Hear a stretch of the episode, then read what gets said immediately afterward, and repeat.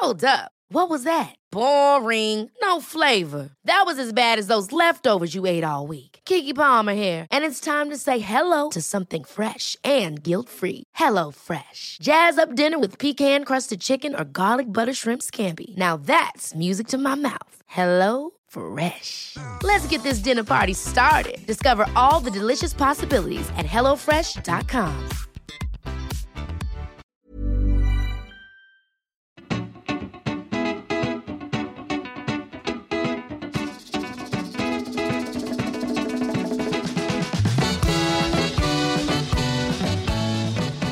Muy buenas humano, muy buenas persona que me escuchas. Yo soy Tamara Pazos, divulgadora científica con formación en biología y neurociencia y estás escuchando las reflexiones de un humano por persona.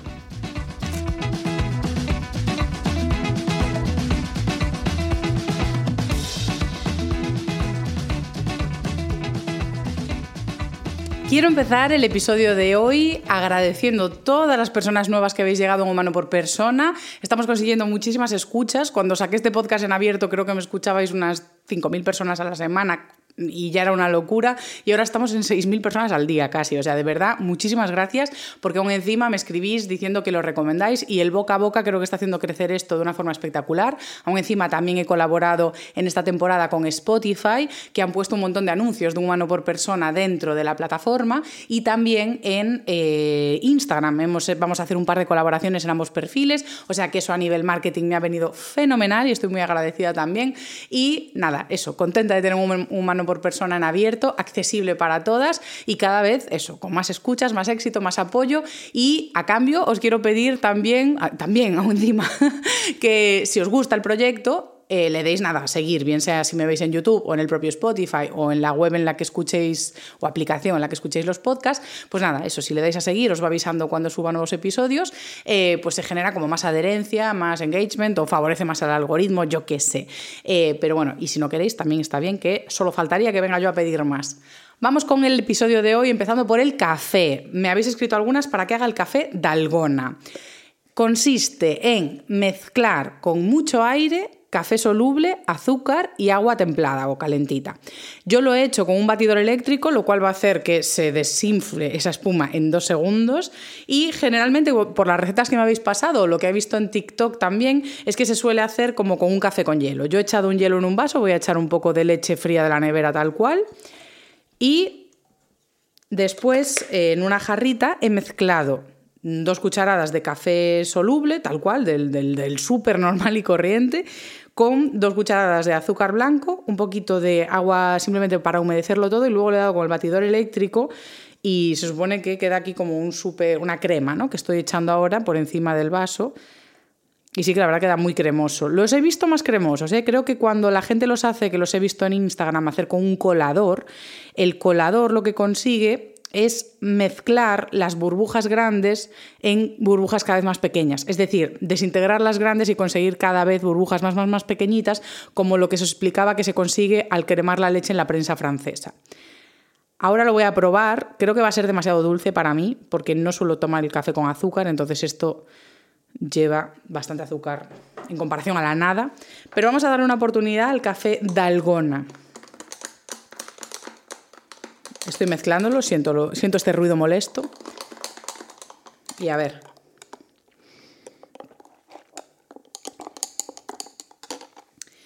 Mm, está rico. claro, sabe como... Mm, tiene un rollo a tofe, a los tofes de café, como este caramelo solano, solero, como se llame, de, de tofe. Tiene un poco rollo a eso. Claro, es muy, muy dulce.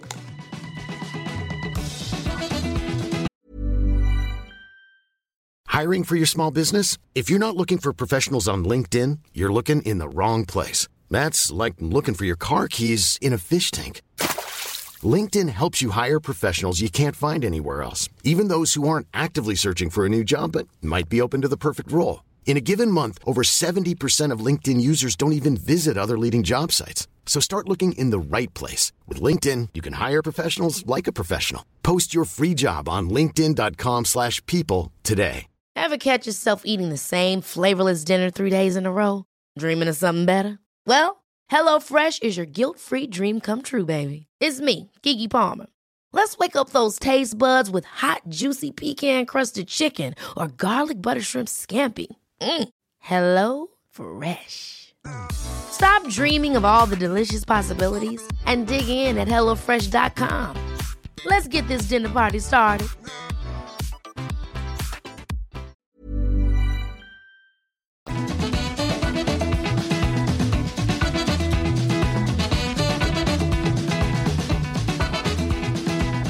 Episodio de hoy empieza con una recomendación de un libro mío, qué casualidad, que es, que es este que tengo en el set. Si me estáis viendo en YouTube, veréis la carátula y la portada del libro, que se llama La biología aprieta pero no agua. Es el primer libro que he escrito. Eh, salió el año pasado, este año ha salido este libro de Vivir Más o por lo menos mejor, aprovecho para hacer promoción de ambos títulos.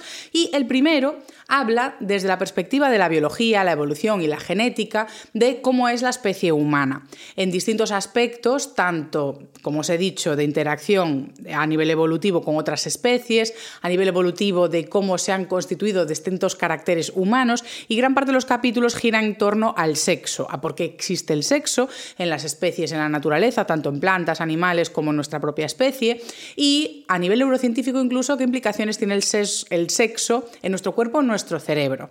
Después abordo otras cuestiones que, a mi parecer, no deberían tratarse desde la ciencia, como son cuestiones de derechos humanos. El decidir quién tiene más o menos derechos en base a la biología, la genética u otras disciplinas similares, para mí no tiene sentido, ya que tenemos disciplinas como la filosofía, el derecho, la sociología, la psicología, la educación social, que estudian estas materias y son las disciplinas y las personas y los pensadores y pensadoras que deberían determinar pues, los derechos humanos y teorizar sobre ellos. No deberíamos esperar a, oye, he descubierto esta molécula pues tú a partir de ahora eh, te puedes casar o no con fulanito menganita, o lo que tienes es o no una enfermedad, ¿no? O sea, todas estas cuestiones están un poco ya de modé. Desde que los hombres intentaban demostrar en neurociencia, midiendo los cráneos, que las mujeres eran más tontas por tenerlos de media más pequeños, pues bueno, pues eso ya pasó, ¿no? Entonces, eh, vamos a dejar a cada disciplina su trabajo, zapatero a sus zapatos. ¿Por qué os recomiendo el libro? Porque trato todas estas cuestiones y trato algunas de las que voy a abordar hoy de una forma más profunda. ¿Hoy de qué vamos a hablar?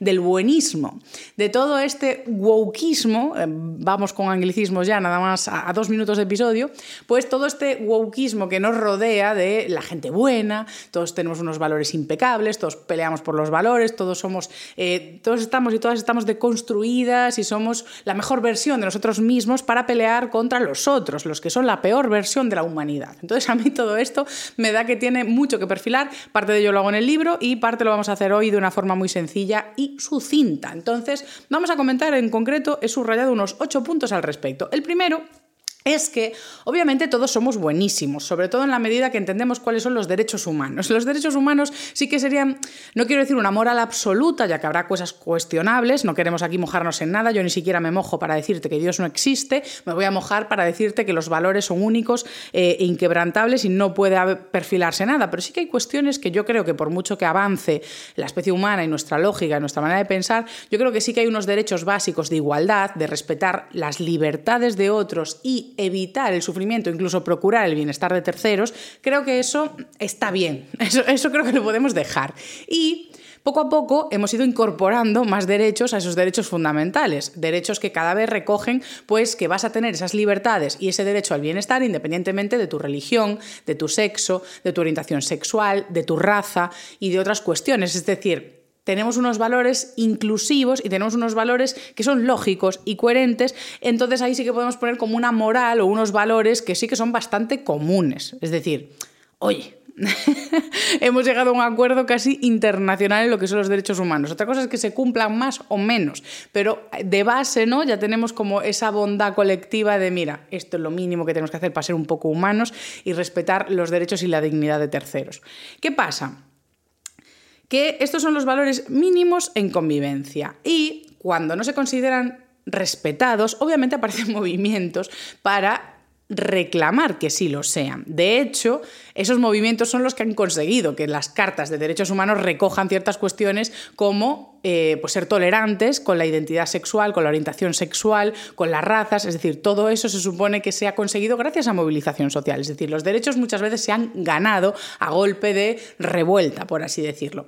Uno de los movimientos eh, que da nombre al, pues, a a querer ser interseccional o querer ser eh, una persona que apoya la diversidad y todos estos derechos de los que estoy hablando es lo que podemos considerar eh, estar woke, ser woke o un movimiento como el wokeismo. ¿De dónde viene todo esto? Si no lo conocías, este término woke viene del inglés, de Estados Unidos en concreto, de USA, viene de estar despierto, estar consciente, haciendo referencia a proclamas y a reivindicaciones de personas negras que luchaban por sus derechos en igualdad. Entonces, ese movimiento tenía todo el sentido del mundo. Es decir, instar a estar woke, de hecho la frase era stay woke, instar a alguien a stay woke tiene todo el sentido del mundo, porque lejos de fingir que no vemos las diferencias, porque muchas veces eh, nos pasamos de rosca con las cosas, ¿no? O sea, de, tan bueno y poco racista que quieres, que, quieres ser, casi no ves el color, en plan de, ay, ah, ah, que eras negro, no me había fijado, de verdad, no, no, no había visto que eres negro, de verdad, no, o, ah, que eres mujer, vaya, no me había dado cuenta, es que pasas por hombre casi, ¿no? O, a los, o sea, cuando, cuando ignoramos las diferencias, se supone que lo hacemos para qué? Para igualar a esa persona la norma, ¿y la norma qué es? ¿Ser blanco? ¿Ser un hombre? ¿Vale? O sea, muchas veces cuando nos pasamos de rosca y queremos evitar ver las diferencias, no estamos cayendo en ningún tipo de lucha activa o detección de esos sesgos y discriminaciones que podemos estar ejerciendo. Por lo tanto, el mensaje de Stay Woke tiene todo el sentido del mundo, a modo, estate alerta, estate consciente y detecta dónde puede haber una injusticia, una discriminación o un sesgo, tanto si lo estás sufriendo tú, como si lo estás ejerciendo, como si lo ves ejercer, ¿no? Entonces, viva este movimiento del Stay Woke. ¿Qué pasa? ¿Qué pasa con el woke, con el wokeismo y todo esto? Pues que ya se empezó a usar para otras cosas. Entonces ya hay que estar stay woke en cualquier otras cuestiones, bien sean de... Eh, es que puede ser en cualquier cosa, o sea, de verdad. es que no quiero empezar a enumerar ejemplos, pero sí que es cierto que se ha extrapolado a todo. Es decir, cualquier cuestión que se considere injusta y haya una lucha por reivindicar cierta justicia, ya se puede decir que tienes que stay woke o estar woke o ser woke en esa materia, ¿no? Y vamos a verlo en mil cuestiones, bien sea en diversidad funcional, en raza, en feminismo, en homofobia, en transfobia, para todo tú puedes estar más woke de lo que ya estás. Y se ha acaparado esa terminología quitándole su significado original y por lo tanto quiero hacer un apunte, invisibilizando el sentido original que conste, porque si una lucha concreta, o sea, si stay woke significa stay woke against el racismo y stay woke luego empieza a significar un montón de cosas, perdemos el significado original. ¿Vale? Y para mí el léxico, las palabras y, y, y, ese tipo de reivindicaciones tienen mucho sentido. Por lo tanto, Idealmente, aunque entiendo que todo evoluciona, sí que me parece que hay un poco de invisibilización cuando se coge ese término para absolutamente todo. Lo que es simplemente pues, ser una persona no woke, sino una persona pues justa, una persona que vela por los intereses de los demás, que vela por la cooperación, que vela, vela por el bienestar colectivo, ¿no? Pero bueno, lo hemos llamado a todo stay woke. Este sería el segundo punto. Haceros conocer qué es ser woke y cómo hemos ido absorbiendo todo lo woke para distintas materias. ¿Qué pasa con esto? Pues claro, hay veces que eh, asumimos que cualquier sensibilidad que exprese una injusticia tiene razón. De forma que nos pasamos de buenos de rosca, sin reflexión, sin lectura, sin criterio, absorbemos unos valores que nos vienen ya nadie sabe muy bien de qué, ¿no? O sea, como que absorbemos contenido, bien sea de series, de películas, de redes sociales, de grupos editoriales, que bien sea en prensa, en libros o en otro tipo de obras artísticas, nos hacen llegar información sobre pues esta forma de refinar los derechos humanos y refinar las interacciones sociales para que cada vez sean más justas. Pero generalmente, una vez más, el mundo del, cine, de la comunicación, de los medios, no aboga verdaderamente por la diversidad y generalmente se presenta una única forma de stay woke, como unos valores rígidos e infranqueables, ¿no? O sea, esta es la manera de ser una persona que tenga en cuenta los derechos de los demás y esta es la forma de tener en cuenta el bienestar de los demás. Solo hay una, ¿no? Entonces, claro, ahí no hay opción al debate. Es decir, incluso en personas que sí que entienden los derechos humanos, en personas que sí que quieren defender esos valores de justicia y de bienestar de todos, no se entiende que haya distintas formas de llegar a un mismo fin. Y esto es un problemaken. O sea, esto es un problema que pongo un ejemplo.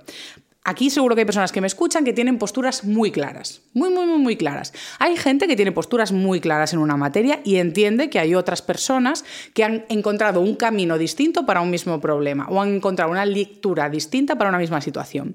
Y lo hacen desde la tolerancia. Pero hay otras que lo hacen desde el enfrentamiento. Entonces, Vamos a poner el caso del feminismo. No lo voy a analizar, simplemente voy a poner el ejemplo del el velo en las mujeres musulmanas.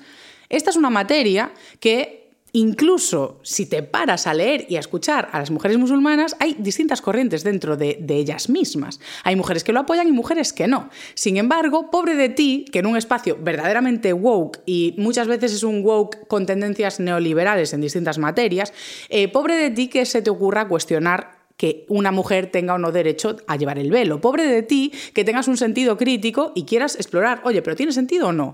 Porque aquí hay mezcla de religión, hay mezcla de cultura, hay mezcla de respeto a otras culturas, costumbres, eh, estamos siendo mm, demasiado centralistas en nuestra cultura occidental, estamos, siendo o sea, estamos imponiendo sobre otros, estamos defendiendo no derechos humanos, ni siquiera, que ese es el problema, ni siquiera lo puedes cuestionar, porque en el momento que lo cuestionas empiezan los nombres.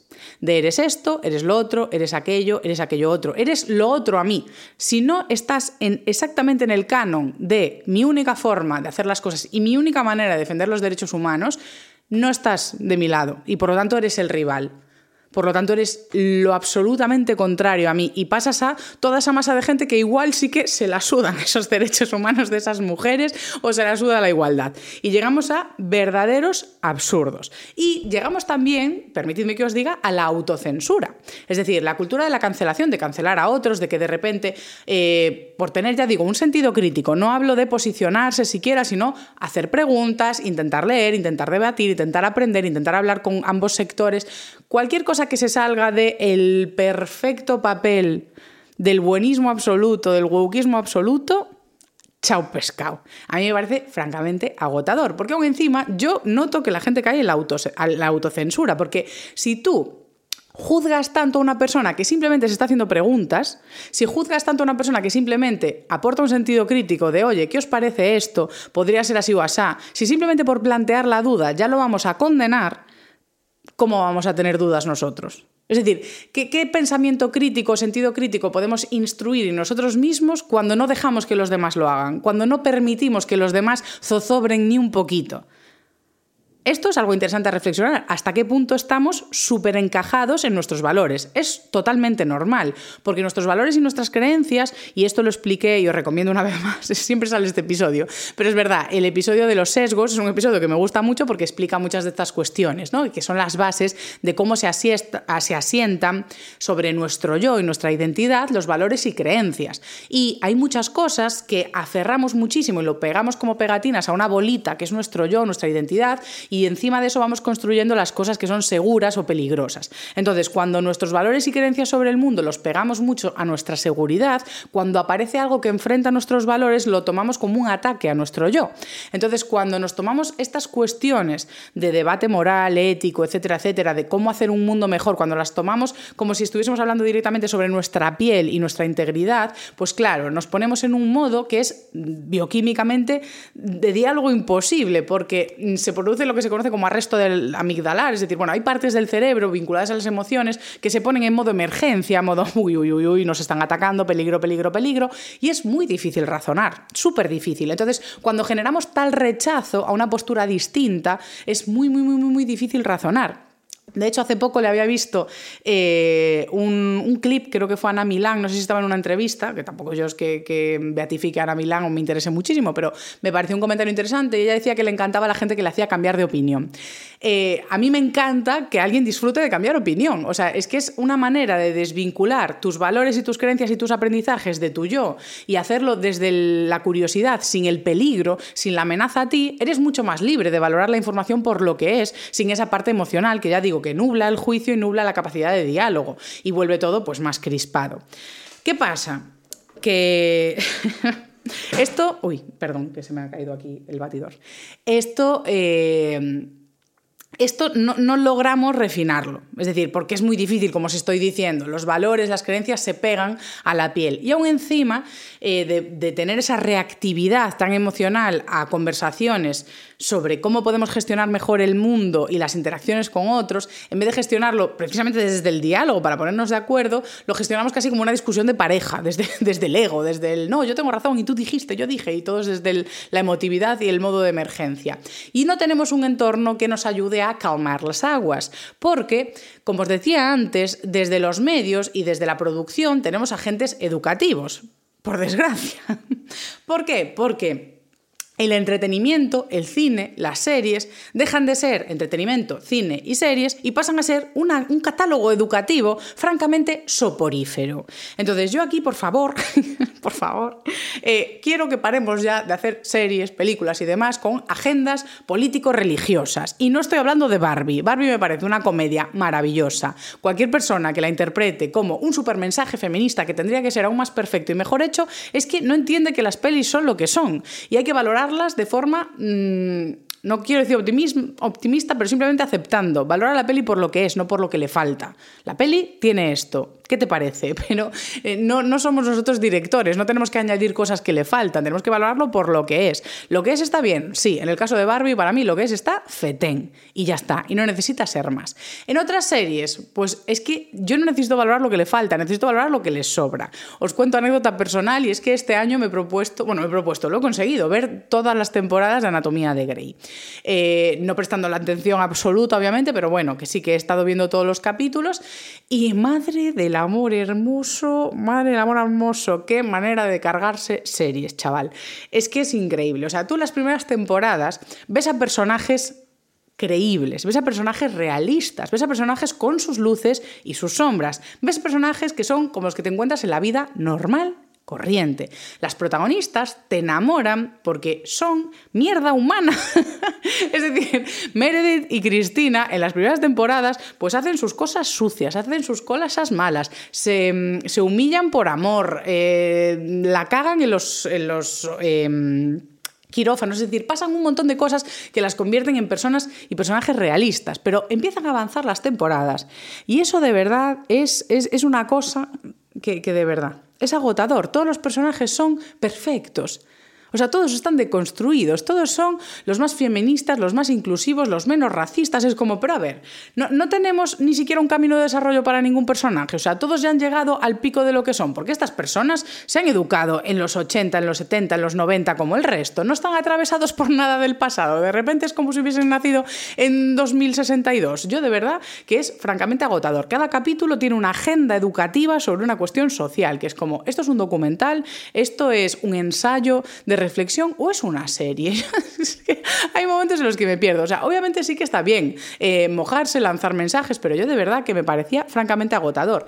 También eh, aquí voy a meter un poco cuñita sobre el feminismo o crítica a cómo se está modificando el cine en favor del feminismo, porque una vez más, qué casualidad, están haciendo un traje para todas. Yo no sé cómo estamos haciendo, pero lo estamos haciendo. O sea, hace, nos quejamos, sobre todo con Barbie, nos quejamos de cómo se nos ha representado a la mujer en el cine de una manera única, ¿no? En plan de, ala, ya está, pum. esas son las mujeres. Y ya está. Y ahora estamos haciendo una representación distinta, pero también casi única, en la que pobre de ti que priorices el amor por encima del trabajo y tu carrera profesional y de ser una girl boss, una, una boss. Tú tienes que ser una puta jefa y ya está.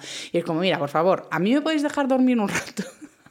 Porque, por ejemplo, en la primera temporada, tú entiendes que en la serie Meredith tiene unos valores muy concretos en los que en momentos determinados prioriza mucho las relaciones personales, las relaciones afectivas, las relaciones de familia o las relaciones de amor a el éxito laboral porque es uno de sus valores. Y eso suele ser uno de los valores eh, que alguien suele tener muy apegados en su ser. ¿Qué pasa? Que ahora eso lo denostamos en las mujeres. Porque hace poco vi un tweet, o sea, un vídeo en TikTok que me encantó, que era una tía analizando cómo se están reescribiendo todas las pelis de Disney. Entonces, Ariel, pues ya no puede ser la misma Ariel. Eh, Blancanieves ya no va a estar ahí para el príncipe. O sea, estas cosas ya no valen. O sea, tú ya no puedes ser ese tipo de princesa. Tienes que ser la voz. La voz. ¿Vale? Sin embargo, no vamos a reescribir Hércules, o sea, Hércules vale como está, porque da igual que Hércules se tire a una poza de muerte de almas en pena, a punto de morir, dejando toda su carrera y todo lo que trabajó para volver al Olimpo con sus padres, da igual que Hércules eche todo por tierra por amor, porque como es un tío lo puede hacer, pero tenemos que reescribir todas las pelis de Disney en las que una mujer ha dejado todo por amor, porque eso sí que no, o sea, ahora ya no podemos ser esa mujer, ya no podemos priorizar el matrimonio o no podemos priorizar el bienestar en la familia o la pareja ante el trabajo. Eso, eso ya no es para nosotras. O sea, eso ya, ya está. O sea, vuelve a haber un papel único y si te sales de eso, ni siquiera eres feminista. Y tenemos que reescribir todo para olvidarnos de eso. Y todas tenemos que ser unas vos, unas luchadoras. Y es como, vamos a ver. Ay, voy a tomar un poco de café. Para agitarme más, porque entre el café y el azúcar voy a acabar pero lo dejo en plan de reflexión. ¿No os parece francamente agotador?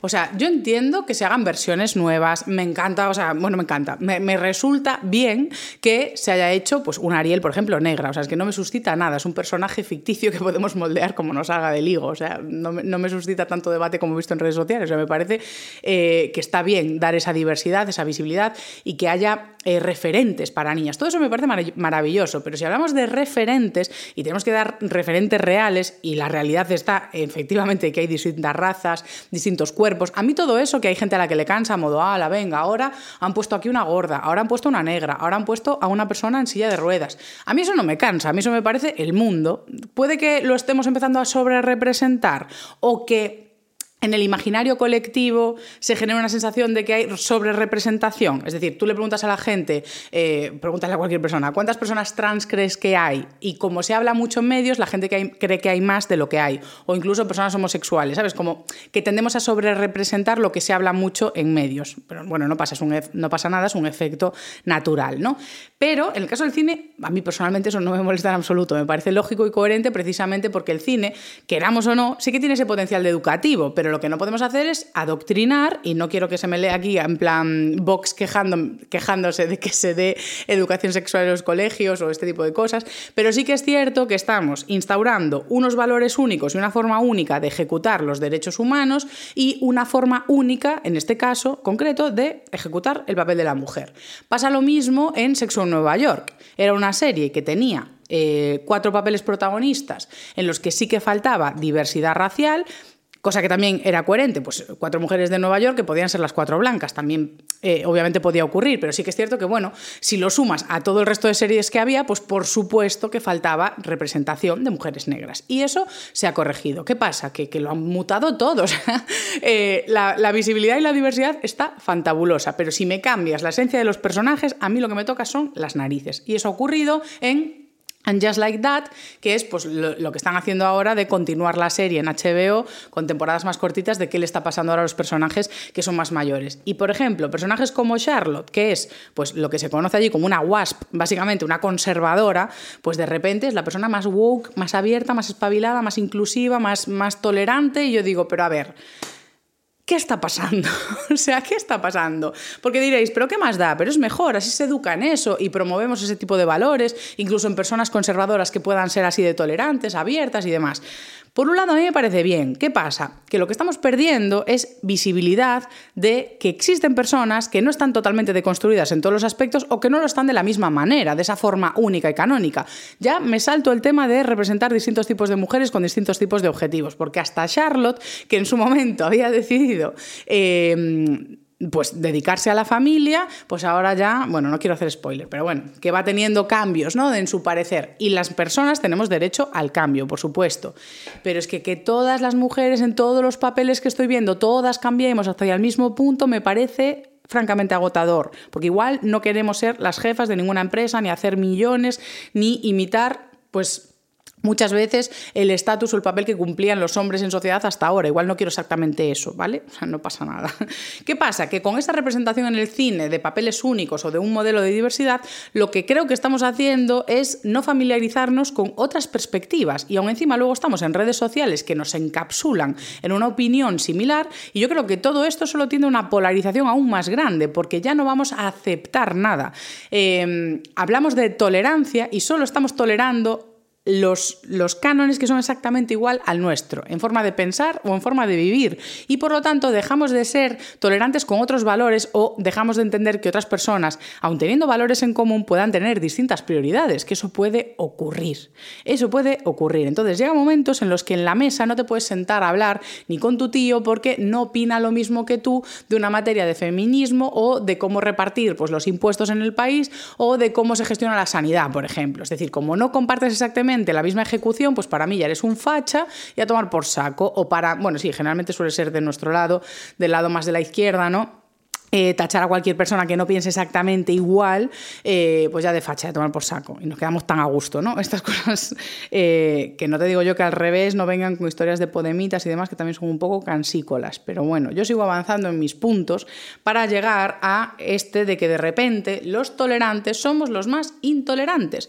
Y a veces, lo digo porque a mí también me ha pasado y me cuesta mucho muchas veces de construir ciertas cosas y entender que personas a las que quiero pueden tener pareceres muy distintos al mío y yo aceptarlas por lo que simplemente son, que son amigos, son familia, son vecinos, son personas que están atravesadas probablemente por una misma circunstancia social que yo, por unos mismos problemas y que en el fondo tendrán unos valores de justicia muy afines a los míos, simplemente formas de pensar y de ejecutarlos distintas, pero es muy raro que te encuentres con personas genuinamente malas, que quieran el mal para otras personas. Tendrán miedos, tendrán otros valores, tendrán cosas que son diferentes aunque a ti no te encajen. Y aquí es a donde voy en uno de los puntos finales, y es que a veces dices tú, vale, Tamara, estamos hablando de personas en general, ¿no? Tú me estás hablando de una persona, por ejemplo, que sí que vela por el feminismo, pero que en el caso del velo, pues no sabe si es más feminista eh, defender el derecho de una mujer a ponerse el velo o más feminista defender que no se debería hacer esa distinción entre mujeres y hombres con una prenda o lo que sea, ¿no? O sea, podríamos hacer eso a modo, bueno, en cualquier caso yo estoy hablando con una feminista, ¿vale? Eh, podríamos decir que las dos personas buscan bienestar y buscan igualdad y buscan ciertos derechos, ¿no? Entonces, es como que habría mismos valores y distinta ejecución. Pero entonces, ¿qué hacemos con las personas que ni siquiera comparten esos valores de justicia con nosotros? ¿Con esos qué? Porque si ya no estamos siendo tolerantes ni con las personas que también lo son, ¿qué vamos a hacer con el intolerante?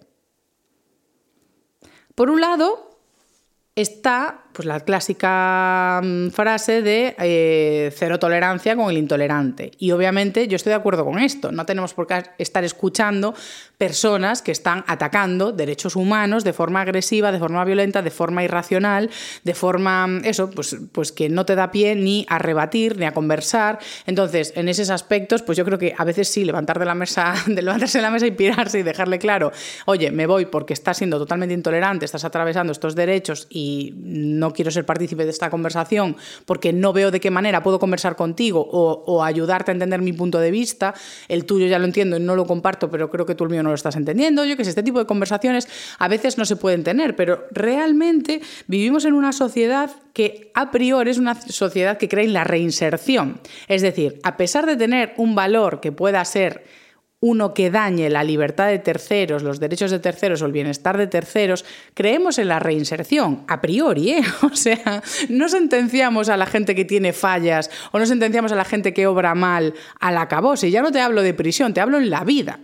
Es por esto que me, me crispa tanto estos personajes tan perfectos, porque entonces no se genera ni siquiera esperanza de evolución, no se genera una esperanza de que los personajes avancen, aprendan, se limen o incluso permaneciendo con unos valores similares, aprendan a convivir en cariño, conciliación, etcétera, etcétera. Entonces, con todo esto, eh, mm, con este podcast simplemente eh, pretendo comunicar un miedo que tengo, que es precisamente que se pierda totalmente el diálogo y la calidad de diálogo que podría haber entre distintas posturas y que lleve a una polarización, pues que acabe cada vez en una separación de la sociedad, de una sociedad con preocupaciones, problemas y mm, a priori valores afines. Porque este tipo de materias de ideología política llegan a separar incluso a vecinos. O sea, yo aún ahora estoy viendo un documental en HBO sobre la transición y claro, te hace reflexionar sobre cómo vecinos, vecinos de una misma comunidad, precisamente por esta separación ideológica, esta polarización y este llevarse la ideología al sentir y a la y a la seguridad individual llegaban a chivarse unos de otros. Y el chivarse no era sin más chivarse al profe, era chivarse igual a paseo y ejecución. Esto entre vecinos que comparten pueblo, que comparten cosechas, que comparten clima, que comparten cultura, costumbres y problemas. O sea, si no hay empatía y, si se llega a puntos en la sociedad de que personas atravesadas por los mismos problemas no llegan ni a entenderse entre ellas, ¿qué no va a pasar con una polarización social entre distintos aspectos culturales o países? Entonces, bueno, con todo esto yo solo quiero instar a mm, deconstruir. Joder, es que todas estas palabrejas.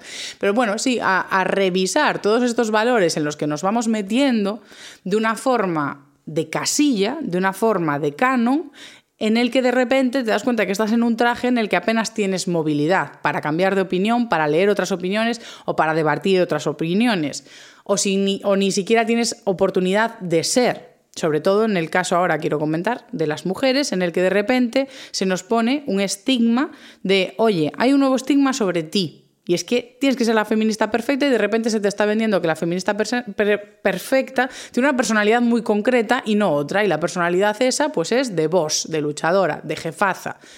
Aunque no vaya contigo, pues lo tienes que ser. Y ya está. Entonces con todo esto yo solo quiero decir que estoy agotada. Y ya estaría. Espero vuestras valoraciones y comentarios. Mi valoración sobre el café de Algona es que es demasiado dulzón. Demasiado soy intolerante con, con este café. No me gusta. Ya está, ya os podéis ir. De esto ya me daréis opiniones y todo eso. Pero podéis ir.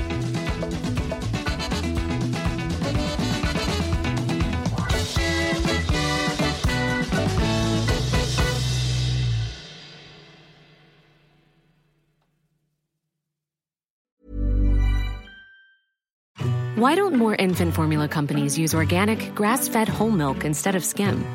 Why don't more infant formula companies use the latest breast milk science? Why don't more infant formula companies run their own clinical trials? Why don't more infant formula companies use more of the proteins found in breast milk?